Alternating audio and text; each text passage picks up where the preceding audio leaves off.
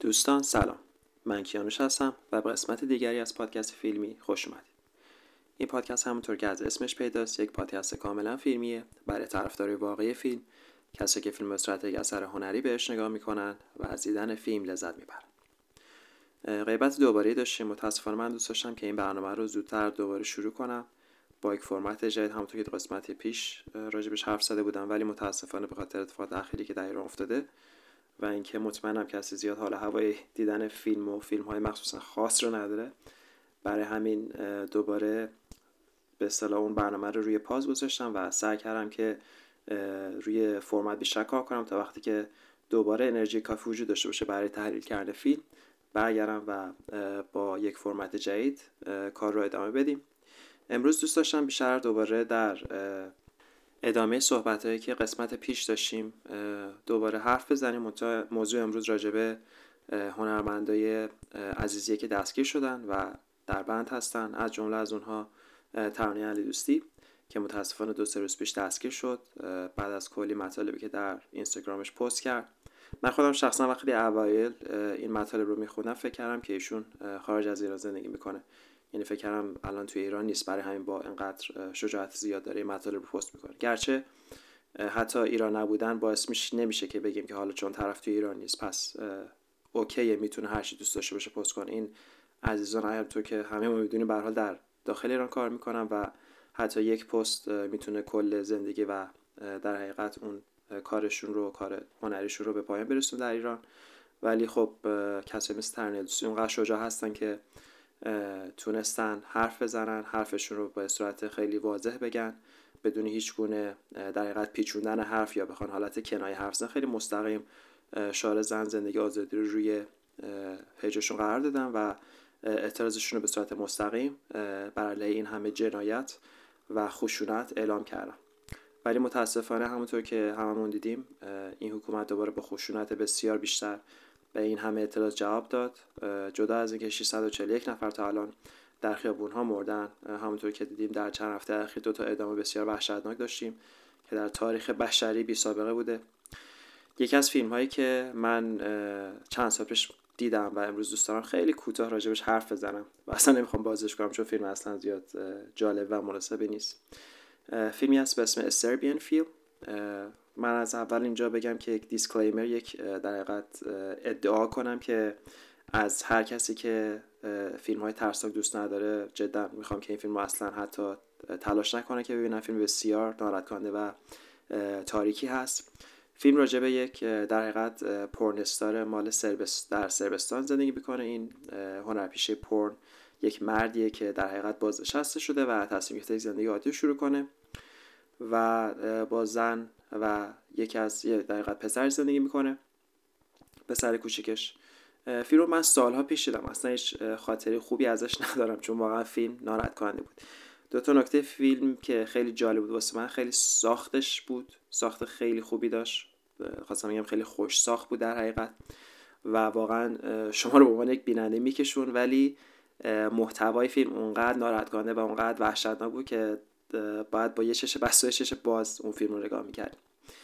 گرچه من اخیرا یک سریال دیدم حالا گفتم چش بسته و چش باز دارم هی مطالب رو عوض می‌کنم ولی برمیگردم به اصل مطلب. سریال خیلی من پیدا کردم به نام سریال کینگدم از کارگردان فریخته لارس فان تریر کارگردان دانمارکی که فیلم های معروفی مثل Antichrist و Nymphomaniac در کارنامهش وجود داره خیلیاتون میشناسینش. اگر به اصطلاح هنری باز باشید و اگر دیوید لینچ رو می‌شناسید 100 درصد لارس فان تریر رو می‌شناسید. لارس فان تریر یک سریال در دهه 90 ساخت به نام Kingdom در دانمارک بر به اصطلاح الهام گرفته بود از سریال Twin Peaks. خیلی موضوع عجیبی داره. اصلا نمی‌خوام راجع سریال حرف بزنم. یه قسمت کاملا جدا رو گذاشتم که راجع به سریال توین پیکس و اثراتی که در هنر معاصر آمریکا و در حقیقت سینمای جهان داشته رو صد درصد راجبش خواهیم پرداخت. ولی چیزی که خواستم میگم راجع به چش باز و چش بسته بود که در این سریال کارگردان این فیلم هر وقت که در حقیقت اون کردیت آخر فیلم میره میاد روی صحنه و یک سری مطالب رو بازگو می‌کنه. در حقیقت همون کاری که من دارم می‌کنم سعی می‌کنه به صورت خیلی غیر مستقیم اون قسمت که شما دیدین رو تحلیل کنه. خب سریال خیلی عجیب غریب است و اصلا زیاد خط داستان مستقیمی نداره که بخواد اون چیزی باشه که شما می‌بینید ولی که حرف جالبی که زد یکی از قسمت های سریال به صورت خیلی وحشتناک تمام شد با یک صحنه ترسناک و وقتی که کات شد روی لارس فانتوریر چشاشو بسته بود و برگشت ما گفتش که اگر چشاتون رو بستید بدونید که شما در حقیقت تجربه خیلی بدتری داشتیم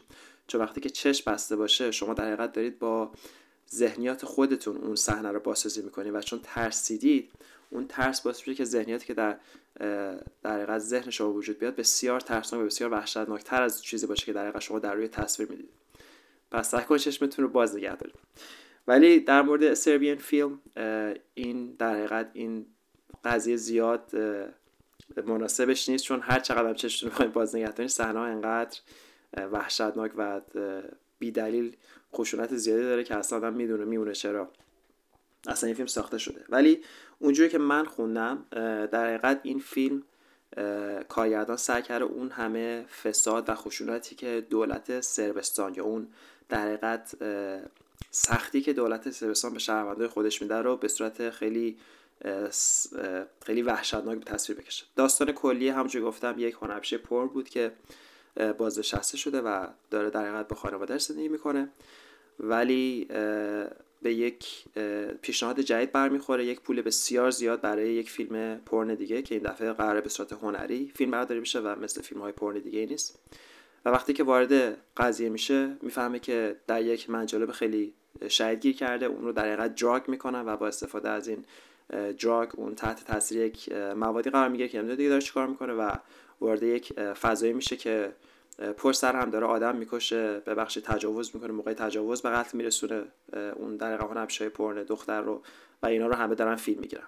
بدترین صحنه که وجود داره یک صحنه که نمیگم چی میشه ولی در حقیقت یک نوزاد در اون صحنه وجود داره در همین حد بیشتر نمیگم. و اینها واقعا یکی از وحشتناکترین صحنه که در تاریخ سینما ساخته شده و اگر شما حتی این صحنه ها رو یعنی این فیلم رو برین research کنید راجبش گوگل کنید متوجه میشه که تو اکثر لیست که در حقیقت disturbing ترین فیلم های در حقیقت ناراحت کننده ترین فیلم های تاریخ رو لیست کردن معمولا این فیلم یا تو پنج اول یا همیشه شماره یک رو داره. فیلم به خاطر خیلی از صحنه‌های خشونتبار و سکس خشونتبار با سنهای مختلف که وجود داره توش در خیلی از کشورها ممنوع شده. گرچه خب این هم بگم که این فقط یک فیلمه هیچ صحنه واقعی در این فیلم وجود نداره.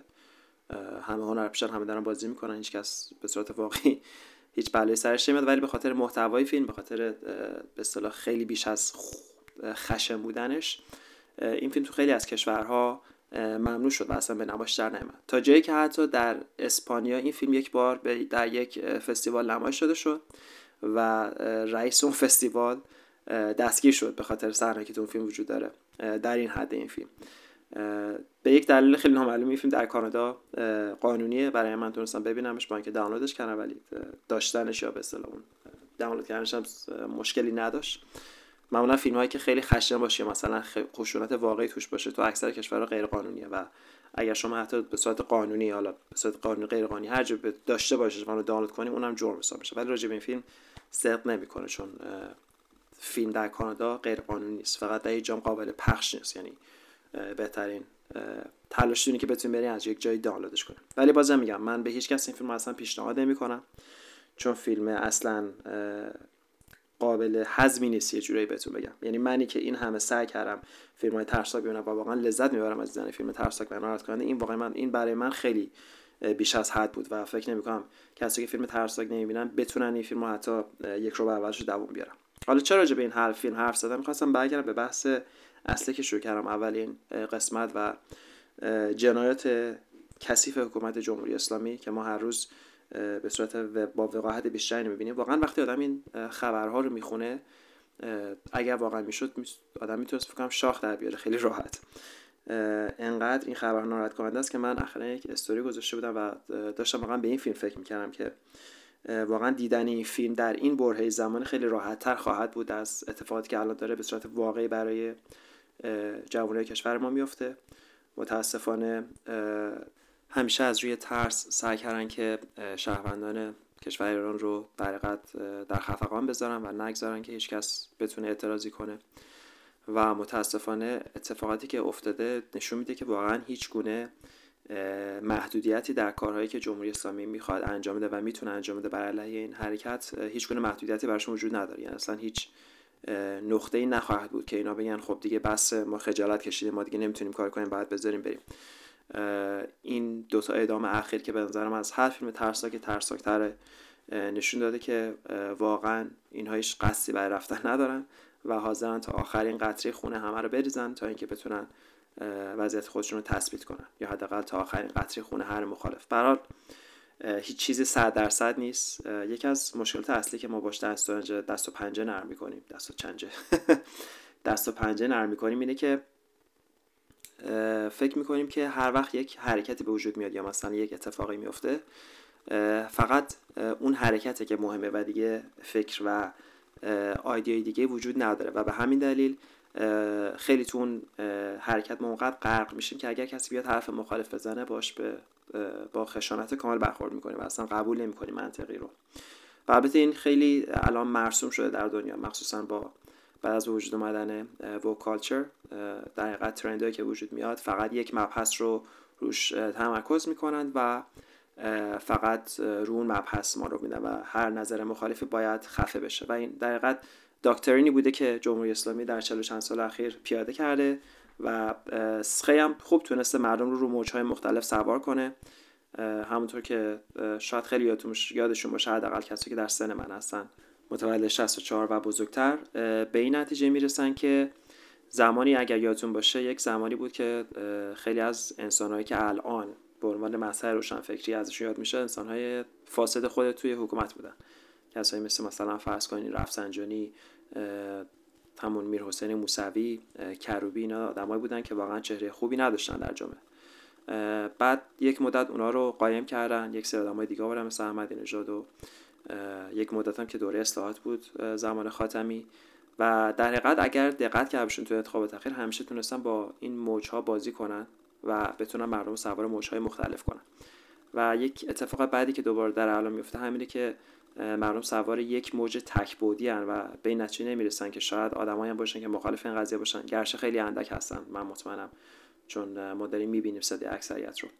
ولی point حرفام این بود که جمهوری اسلامی انقدر پروه که حاضره تا آخرین قطره خونه هر مخالفی رو بریزه و واسش هم مثلا مهم نیست چون واسش فرق نمی‌کنه کشور 70 میلیون باشه یا 10 میلیون.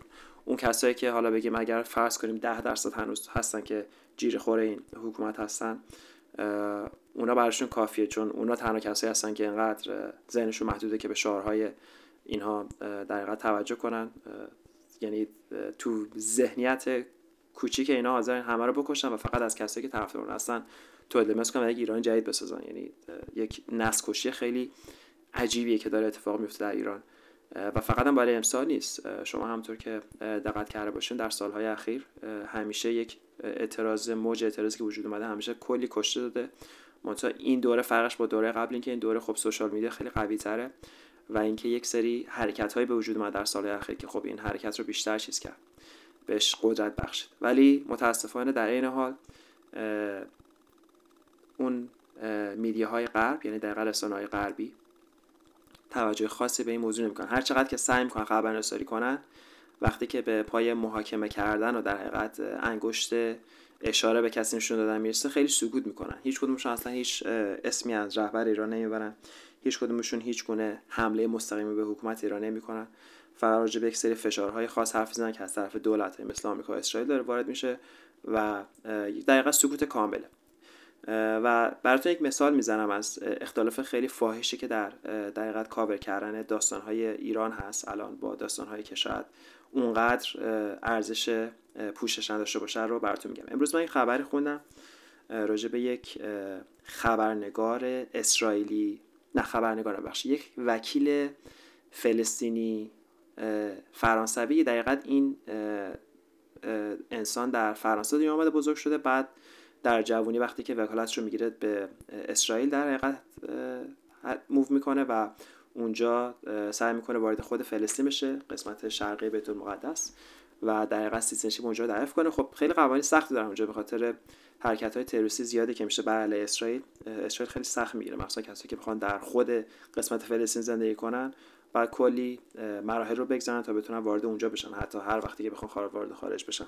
خب خیلی شرایط سختی برای مردم اونجا فراهم کرد. ولی کلا مسئله سیاسی بذاریم کنار. اتفاقی افتاده اینه که این شخص سال 2005 به خاطر اتمت کردن. یعنی تلاش کرده که یک فرد روحانی توی یهودیت رو یک بلندپای یهودیت رو بکشه و گرفتنش. و زندان بود تا سال 2011 و سال 2011 این رو بالاخره با حماس مبادله کرد. اینا آزاد نشد مبادله شد به عنوان زندانی. به صورت به صورت گروگانگیری حماس سری فرمانده اسرائیلی گرفته بود و با این آدم در حقیقت تبادل کردن که خب نشون میده کاملا وابسته است به حماس که گروه تروریستیه. و از طرف دیگه یک سری گروه های بهش فکر میگن گروه های آزادی بخش فلسطین که به اونها هم خیلی بیش از حد وابسته است این شخصیت. و کاری که اسرائیل امروز کرد که این این آدم رو از اسرائیل و فلسطین کلا deport کرد و باید برگرده فرانسه. و شما اگر برین اسم این آدم رو search کنین صلاح حموری فکر کنم اگر اشتباه نکنم. S A L A H حموری اگر اشتباه کنم H A M O U R I. search کنید ببینید چقدر اخبار میاد بالا که دارن اسرائیلو میکوبن که این اصلا یک حرکت غیر ضد حقوق بشره. شما چیکار دارید می‌کنید یعنی کسی که واقعا کارهای تروریستی کرده و داره برای کشور مشکل ایجاد می‌کنه از کشور اخراجش کردن. چون به هر حال رسانه ها کلا با اسرائیل بدن چرا هم نمی‌دونم. حمله های خیلی شایع شده از هر طرف یعنی فرق نمی‌کنه. شما رسانه های اول من فکر می‌کردم همیشه رسانه چپه ولی رسانه راست چپ کاملا ش فرق نمی‌کنه. شما Fox News بخونید CNN هر دو یک tone رو دارن که این حرکت رو محکوم کردن. حرکتی که شاید از نظر قوانین حقوق بشر کاملا مش نبوده. ولی خب در مقابل اخبار دیگه که ما خوندیم مثلا محسن شکاری. شما برین اسم اسم محسن شکاری رو search کنید در گوگل.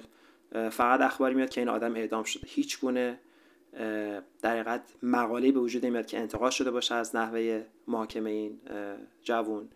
مدت زمانی که گذشته از محاکمه این جوون جوری که وکیل گرفته جوری که در حقیقت به زور بالای چوبه دار بردنش.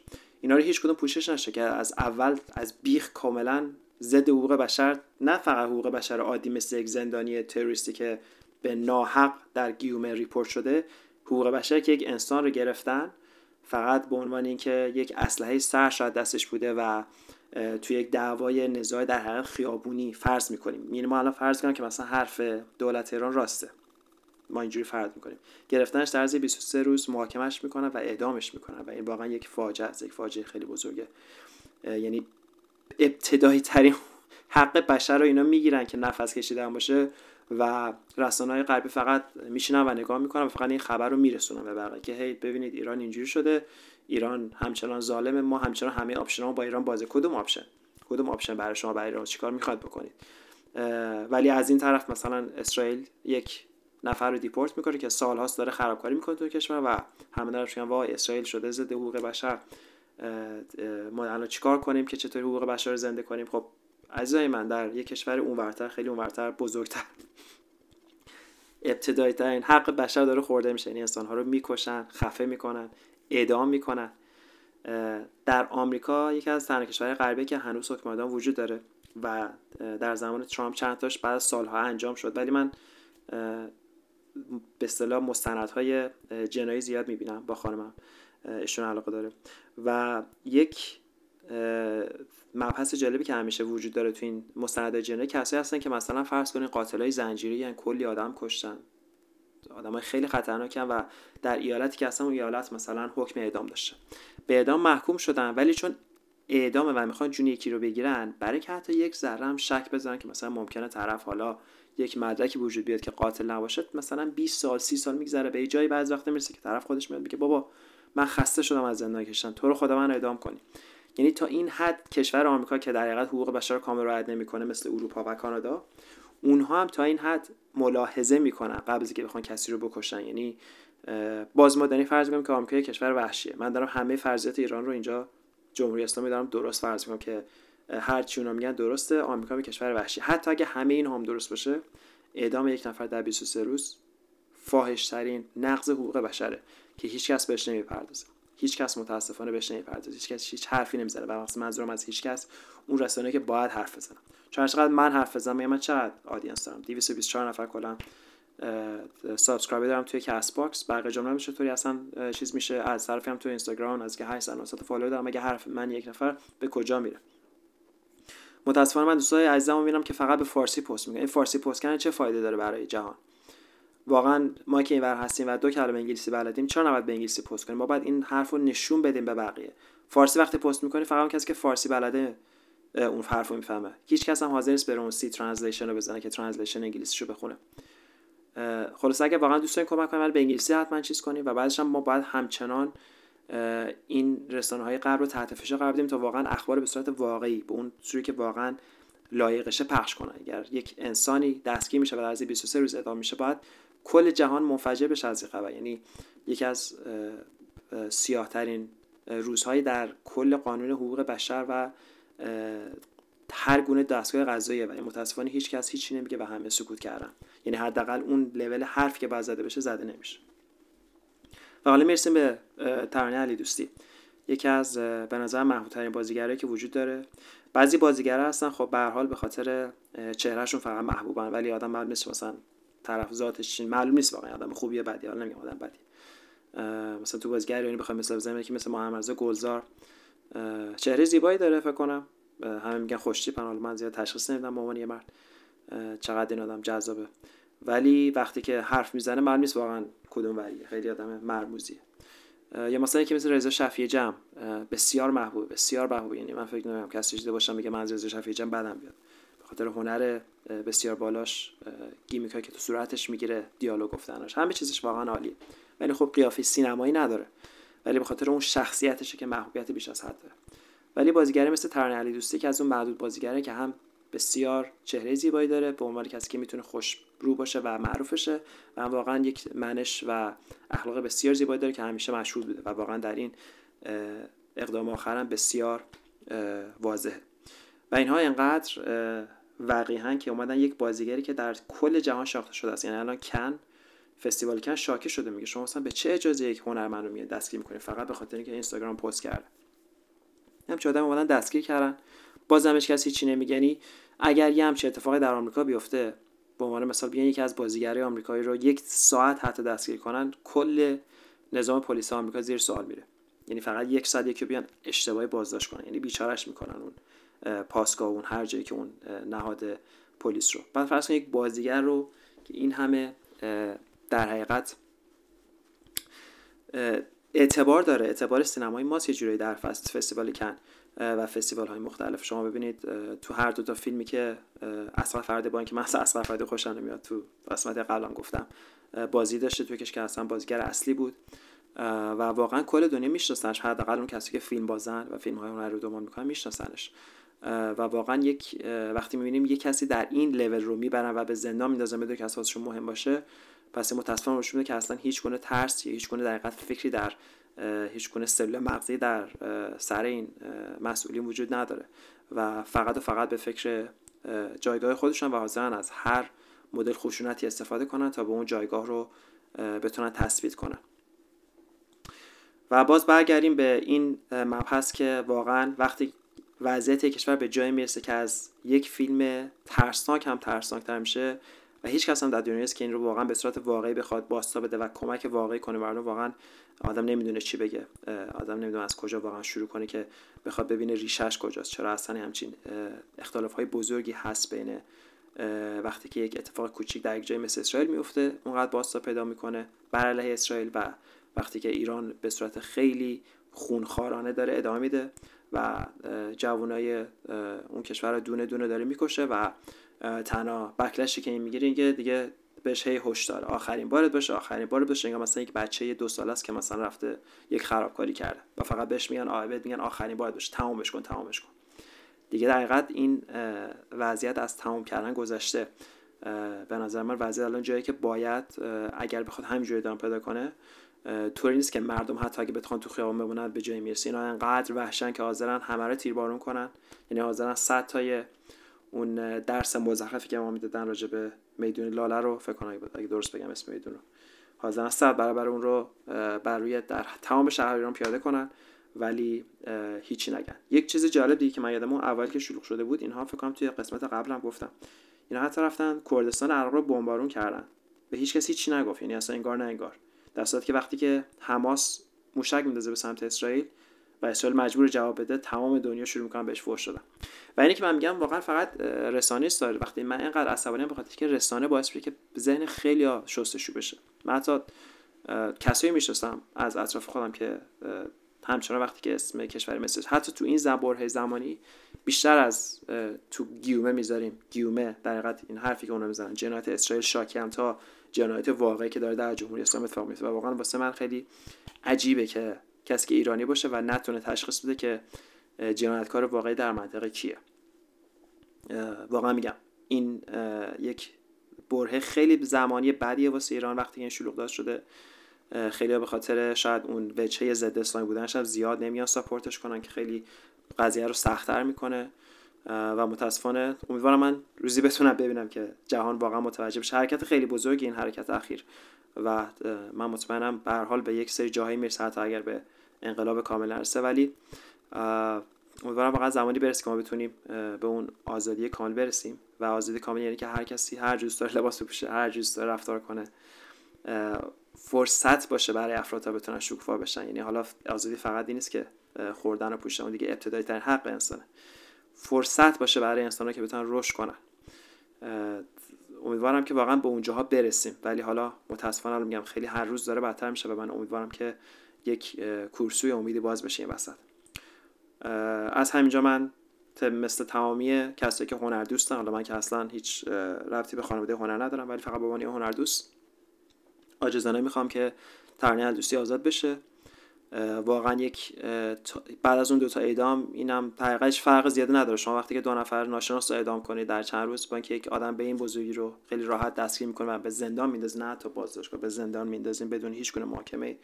یک فاجعه خیلی بزرگه که امیدوارم سریعتر حل بشه و یکی از بزرگترین درس که این حرکتات به من خود من حداقل که سود کردن زیاد کار جالبی نیست. من خودم اوایل خیلی حرف می‌زدم خیلی مطالب پست می‌کردم. بعضی مدت واقعا خسته شدم و کمی سکوت کردم. ولی این اتفاقی که برای ترن افتاد باعث شده که خیلی از هنرپیشه که حرف نمی‌زدن هم اونا الان حرف دارن می‌زنن مثل نیکی کریمی که سکوت کرده بود کامل تا الان ولی بعد از دستگیری ترانه اعلام کرد که تمام قراردادش رو فسخ کرده و اون هم شعار زن زندگی آزادی رو در اینستاگرامش پست کرد به صورت مستقیم بدون هیچ گونه کنایه‌ای. و مطمئنم که این باعث که خیلی دیگه از هنرمندان مجبورش حرف بزنن. مثلا جناب آقای شعب حسینی. بازیگر خوبی مت خیلی به عنوان یک انسان آدم خیلی نادونیه به اصطلاح. یادم میاد کن جایزه برد به ماماسه تقدیمش که حالا امیدوارم اعتقاد داشته باشه.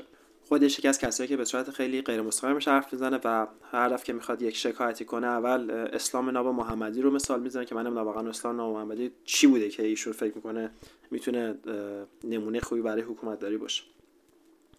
ولی خب منظوری که حتی یک شخصیت مثل شباسنی هم میره دم زندان و حاضره که خودش رو در اون آبروی نظامی خودش رو از بین ببره به خاطر که واقعا میگم انسان محبوبه. ترانه دوستی من فکر نمی‌کنم کسی رو من دیده باشم که ازش بدی بگه. همه همکاراش همه کسایی که میشناسنش